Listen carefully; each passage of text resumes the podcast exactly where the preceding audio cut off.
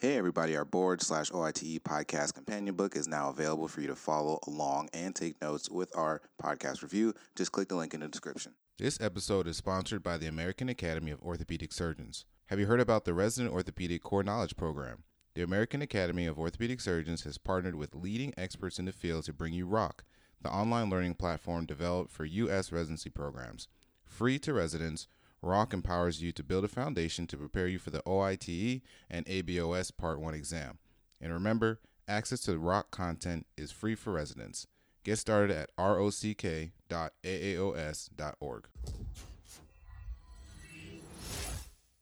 Hello, everybody, and welcome back to yet another episode of the Nailed It Ortho podcast. My name is Dr. Cole, and you are tuned into our board slash our OITE review series featuring myself and Dr. Spencer Woolwine.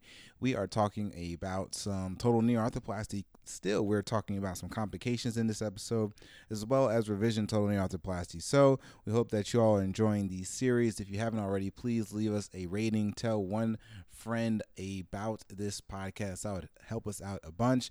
And without further ado, let's go ahead and hop into today's topic. You are now listening to Nailed It, the Orthopedic Surgery Podcast, featuring doctors Jay Fitz and Wendell Cole.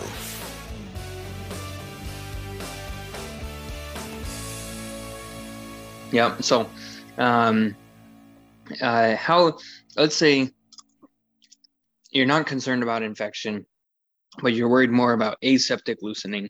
How are those patients going to present to you? Yeah, you know, those are they're just gonna come in saying they just kind of just have some mild knee discomfort, knees been bothering them, nothing like super crazy. Uh, when you get your labs, because just like you mentioned a little bit earlier, infection is is just like you mentioned a little bit earlier, infection, you got to rule it out. You know, anytime a patient comes in complaining of new onset of, of knee pain. So you get inflammatory labs and patient with aseptic loosening can have some normal inflammatory labs. And then you aspirate their knee also just because you want to make sure for sure it's not infected. And the aspiration is negative.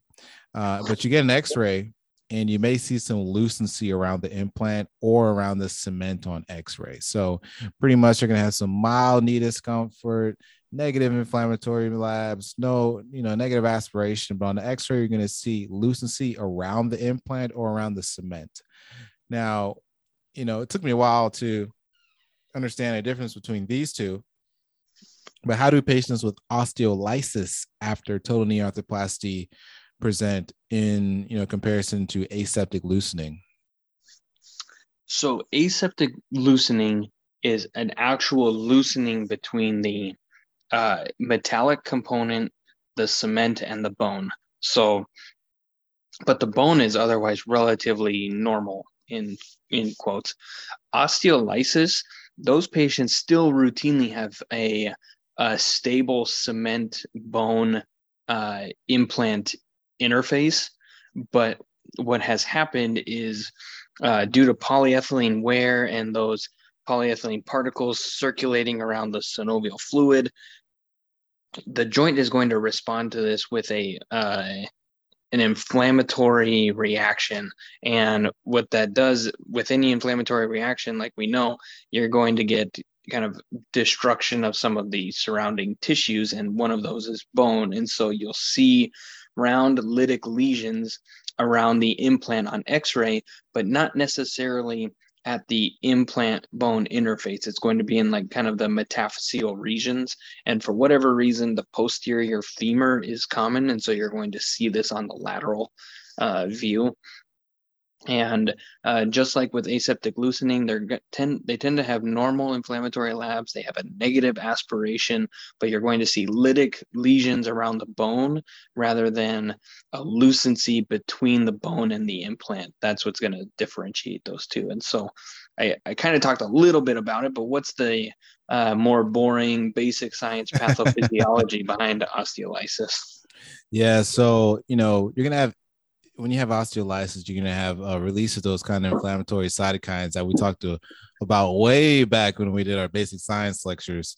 And so, you know, you're gonna have increase in TNF alpha. Um, you're gonna have an increase in IL six. IL one is gonna be released, and all this is gonna do is upregulate the rank ligand. And if you remember, if you if you've been listening since I guess since almost last year, yeah, since last year, almost a year now.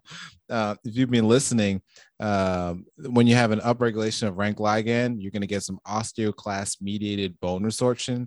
And this is what gives you those cystic lesions appearance in the periarticular bone.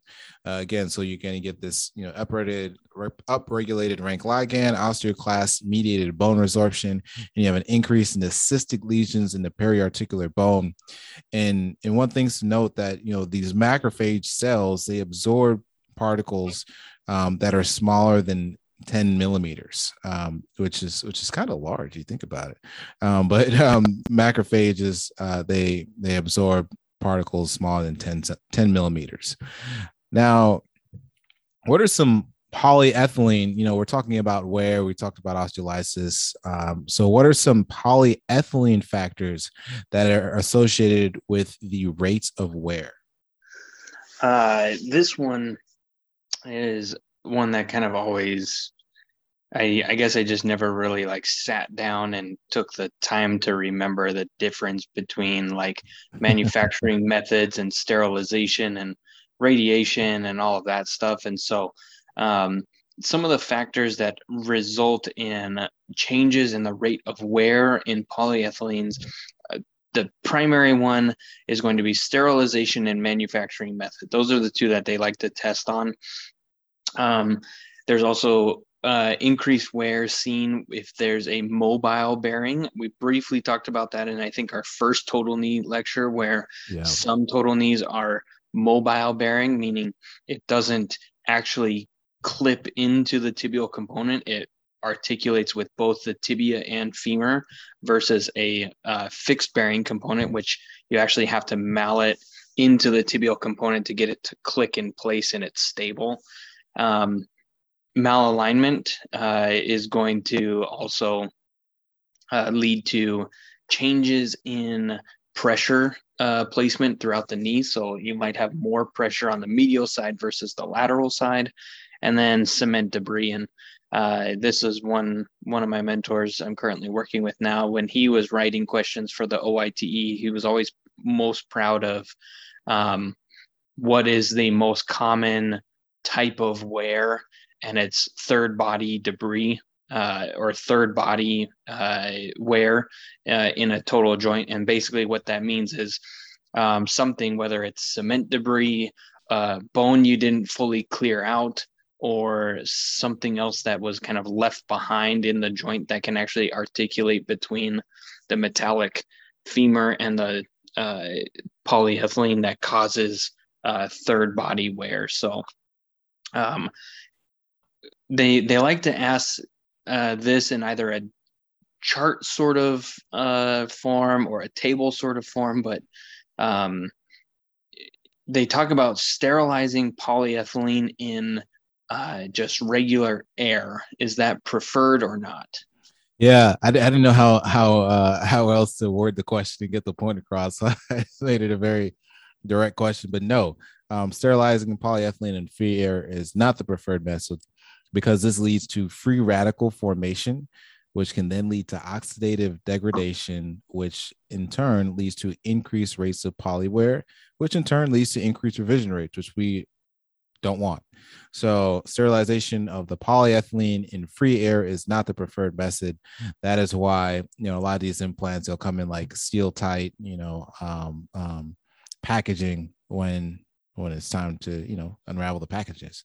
Um, so in in what technique or what techniques can be used to minimize free radical formation because we know we don't want free radicals because again that's going to lead to oxidative degradation and increased polywear yeah the first thing that these manufacturers are going to do is sterilize these polyethylene components in an inert environment so ethylene oxide gas plasma or they'll also talk about um, like a nitrogen uh, like sterilizing in nitrogen or uh, some other uh, gas that does not have oxygen in it. Um, that that is going to help minimize free radicals because free radicals are a result of oxidative degradation and oxygen free radicals. So if it's in an inert environment, you decrease that risk. And then some things that you can do after it is sterilized is something called remelting versus annealing. And what remelting does is it actually uh, changes the polyethylene to the amorphous state or uh, actually above the melting point because it's remelting. So you actually melt the polyethylene down and then uh, cause it to harden back up into its crystalline state. And what that does is it releases free radicals from it, but it reduces the fatigue toughness of the poly. So it's not uh, preferred because it the fatigue toughness is what you like to see in a polyethylene that's going to uh, withstand a lot of cycles of use. Um, so what a lot of companies do is it's called annealing, which you heat it to a higher temperature, but it's below the melting point. So you don't actually change from their crystalline to the amorphous state, but uh, it leaves more free radicals behind than remelting. So you have to weigh the risks and benefits of each of these. So do you keep some of the free radicals but improve the wear characteristics or do you get rid of all the free radicals and decrease the wear characteristics and then there's other things that people do which is like adding vitamin e which is a uh, antioxidant. So if you're annealing, then you will add vitamin E since you have more free radicals left behind. And so it, it's just a balance. And um, unless you are taking your orthopedic residency and then you're going to go and use it for uh, biomechanical engineering or implant design, a lot of this stuff is just kind of knowledge for the test because you're going to find an implant company that you like to use. And I doubt that the implant company that you choose is going to be based on their annealing versus remelting techniques in polyethylene. So yeah, um, just know this for the test and un- understand how it affects the polyethylenes that you choose. And this episode is sponsored by the American Academy of Orthopedic Surgeons. If you're an orthopedic resident, it's time to start building the foundation to be prepared for the OITE and ABOS Part 1 exam. The American Academy of Orthopedic Surgeons has partnered with leaders in the field to bring you the Resident Orthopedic Core Knowledge Program. ROCK is an all in one online learning platform covering 11 subspecialties. You can access the content for free at rock.aaos.org. This platform delivers a comprehensive, structured, standardized curriculum and even includes self assessment quizzes and performance analytics. And remember, residents never pay to access ROCK content. Get started today at rock.aaos.org.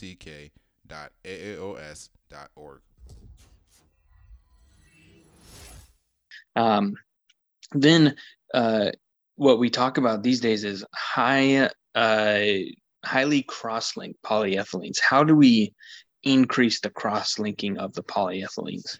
Yeah. So instead of irradiating it in air, they'll irradiate it in gamma or use an electron beam to irradiate the polyethylene. And what what this does is this in, what this does is that this improves the wear properties of the polyethylene. So gamma or electron beam irradiation. Uh, that's kind of that's one of the techniques. And um, and this is another thing where I was reading, I was like, man, this is this is getting into the weeds, but I saw it on like a couple different uh, a couple different like you know places where you read for total joints so i included it in here. But is there any difference between ram extrusion or compression molding when processing uh, processing the polyethylene?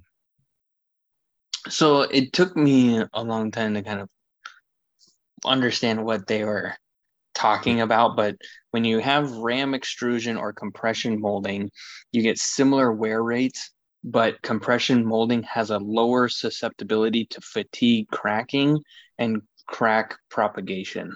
And um, I think the, I mean, obviously, this is one thing I learned is how polyethylenes are made in a um, kind of a monetarily or economically favorable way for companies is they just have a gigantic sheet of highly crossing polyethylene, and then the components are cut out of that. And so ram bar extrusion is kind of what it sounds like. You have the polyethylene and it's uh, kind of a ram bar pushes into it to uh, form the mold that you want versus compression molding, which is not a ram bar extrusion of it, but it's a slower compression of the polyethylene into the shape that you want it to be in. And um, and what that does is it, you know, like I said, it has a lower susceptibility to fatigue cracking because it's it's a more controlled process. The the best way to make a polyethylene is actually to make them completely individually rather than cutting them from a large sheet of polyethylene. So if you have a if there's companies out there that make each poly individually from start to finish that is best for wear characteristics, free radical optimization, um, uh, kind of keeping them sterile, all of that stuff. It's just less process, or it's more process, but less complications with it. Um, and so then uh, we we talked about it earlier with the uh, things you want to avoid for patellar maltracking, but um, they it is a complication of total knees and sometimes does require a uh, revision. Um, if you have patellar maltracking, what happens to the Q angle? Yeah, you know, we put this in there for I guess repetition purposes, but this is going to increase the Q angle, which we know is bad. You know, increasing Q angle does not do good things for patella maltracking. It does bad things. It makes the patella, it, it increases the pull of the quadriceps of the, the pull of the quadriceps on the patella laterally, leading you at a higher chance for having a sublux or you know just frankly dislocate. And you mentioned this a little bit earlier. Might as well just mention it one more time. But what are the component positions that can lead to an increased Q angle and thus lead to increased patellar maltracking? Uh, so uh, the things to increase your Q angle is uh, change the uh, uh, component position. So, like we talked about, internal rotation was bad, external rotation is good. Lateralization of the patellar component is bad. Medialization of the patellar component is good. And then also overstuffing of the patellofemoral joint can lead to patellar maltracking. And so you want to check how thick your patella is. I previously would check the thickness of the patella with the calipers um, in a total knee, and now I don't. Um, I tend to just take about 12 millimeters off the patella and use a 10 millimeter uh, patellar component, which to me is I can't uh, overstuff if I use a smaller patellar component than what I mm-hmm. resect off the the patella. So I don't usually measure it now, but you can measure like a 24 millimeter patella. Then you take off 12 millimeters and use a 10 millimeter implant. Then your patella is smaller than it was before, so you will avoid overstuffing. And mm-hmm. uh, if you do have to unfortunately take a patient back, which we all will at some point in our careers, for a revision total knee, what are some of the approaches you're going to use? Yeah, and we may have, I think we mentioned this, we definitely did in our first one, but we'll mention it again. Um, ideally, you know, if they have, if they had a prior medial patellar arthrotomy, you can go through the same incision. Uh, you avoid uh, you avoid trying to make multiple uh, incisions. You you know at least uh, you know with this total knee arthroplasty, and if you do, you want to have a big enough skin bridge as well. Those are all the important things to know about it, especially for wound healing purposes. Um, but but some approaches used in revision total knee arthroplasty is a medial parapatellar arthrotomy, which is you know popularly used uh, or used a, a lot and when you do this, you want to be able to make good, you know, medial and lateral flaps. And you do this by taking the fascia along. So you want to leave the superficial fascia uh, intact when you're making your medial and lateral flaps because the blood supply to the skin, you know, goes, you know, through the fat and all those other feeder vessels. Um, so when you're doing these revision total arthroplasties, you're gonna it takes a little bit longer to do the approach. You have to remove all the scar tissue. Um, in some cases, you may have to do a lateral right and retinacular release in order to evert the patella. Um, you know, you try to remove all the you know synovial tissue. You release, you take out the uh, medial and lateral gutters. Um, you do your proximal, uh, medial, tibial, subperiosteal dissection that you uh, do when you're doing a you know primary total knee, and those are all the things that you you know at least should should do first before you have to do some of the more uh, advanced you know some of the extensile approaches. And one is the rectus snip and that's where you make a, a cut 45 degrees along with the uh, uh, for the quadriceps tendon. You can also do a quadriceps turn down a banana peel uh, that we talked about earlier uh, as well as a tibial tubercle osteotomy. In the tibial tubercle osteotomy is done uh, best in or is best in cases where there's adequate bone stock. You know, if they don't have a lot of bone or good bone or is very osteoporotic, um, you may, you know, tubercle osteotomy may not be the best because you're, you know, you want that bone to heal back to stable bone. Um, so, what are some techniques to deal with constrained and unconstrained bone defects with revision total arthroplasty? Because you know we need to do our our approach and we need to get the old implants out. And sometimes unfortunately when you get the old implants out some bone may come with it which you try to avoid but uh, sometimes it's how it goes. So what are some techniques to deal with constrained and unconstrained bone defects when you're doing a revision knee arthroplasty? The so constrained and unconstrained just kind of a brief definition of those uh, um, basically a constrained defect means that there is an intact cortical bone uh, circumferentially around that uh, defect, whereas unconstrained defects do not have a fully circumferential uh, cortical bone um, kind of buttress around them. So uh, you're going to treat these differently since the options you have for you rely on that cortical bone to be intact or not. So if they have an intact cortical bone uh, buttress or a contained uh, defect, if they're small, you can typically just uh, put in kind of cancellous bone chips or cement.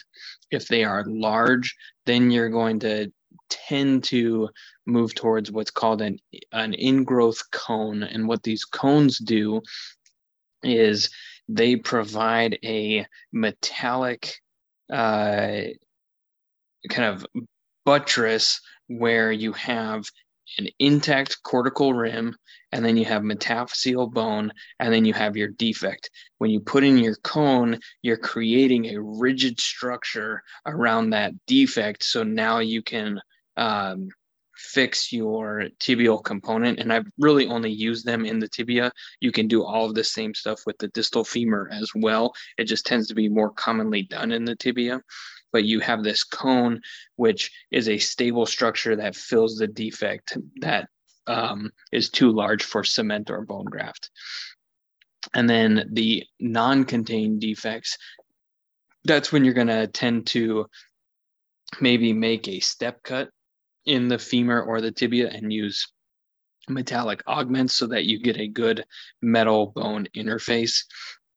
You can use cones depending on the size of it. If part of the cone does overlap with an intact cortical uh, buttress circumferentially, then the cone will still do its job if it's not uh, uh, fully contained within the cortical buttress. And then if you have massive bone loss or a tumor, then you're moving more towards an endoprosthesis. So um, small defects, cancellous bone or cement, larger defects, you're looking at augments or cones. Thank you all for listening. We hope you learned something and do not forget to hit that subscribe button and we will see you the next episode.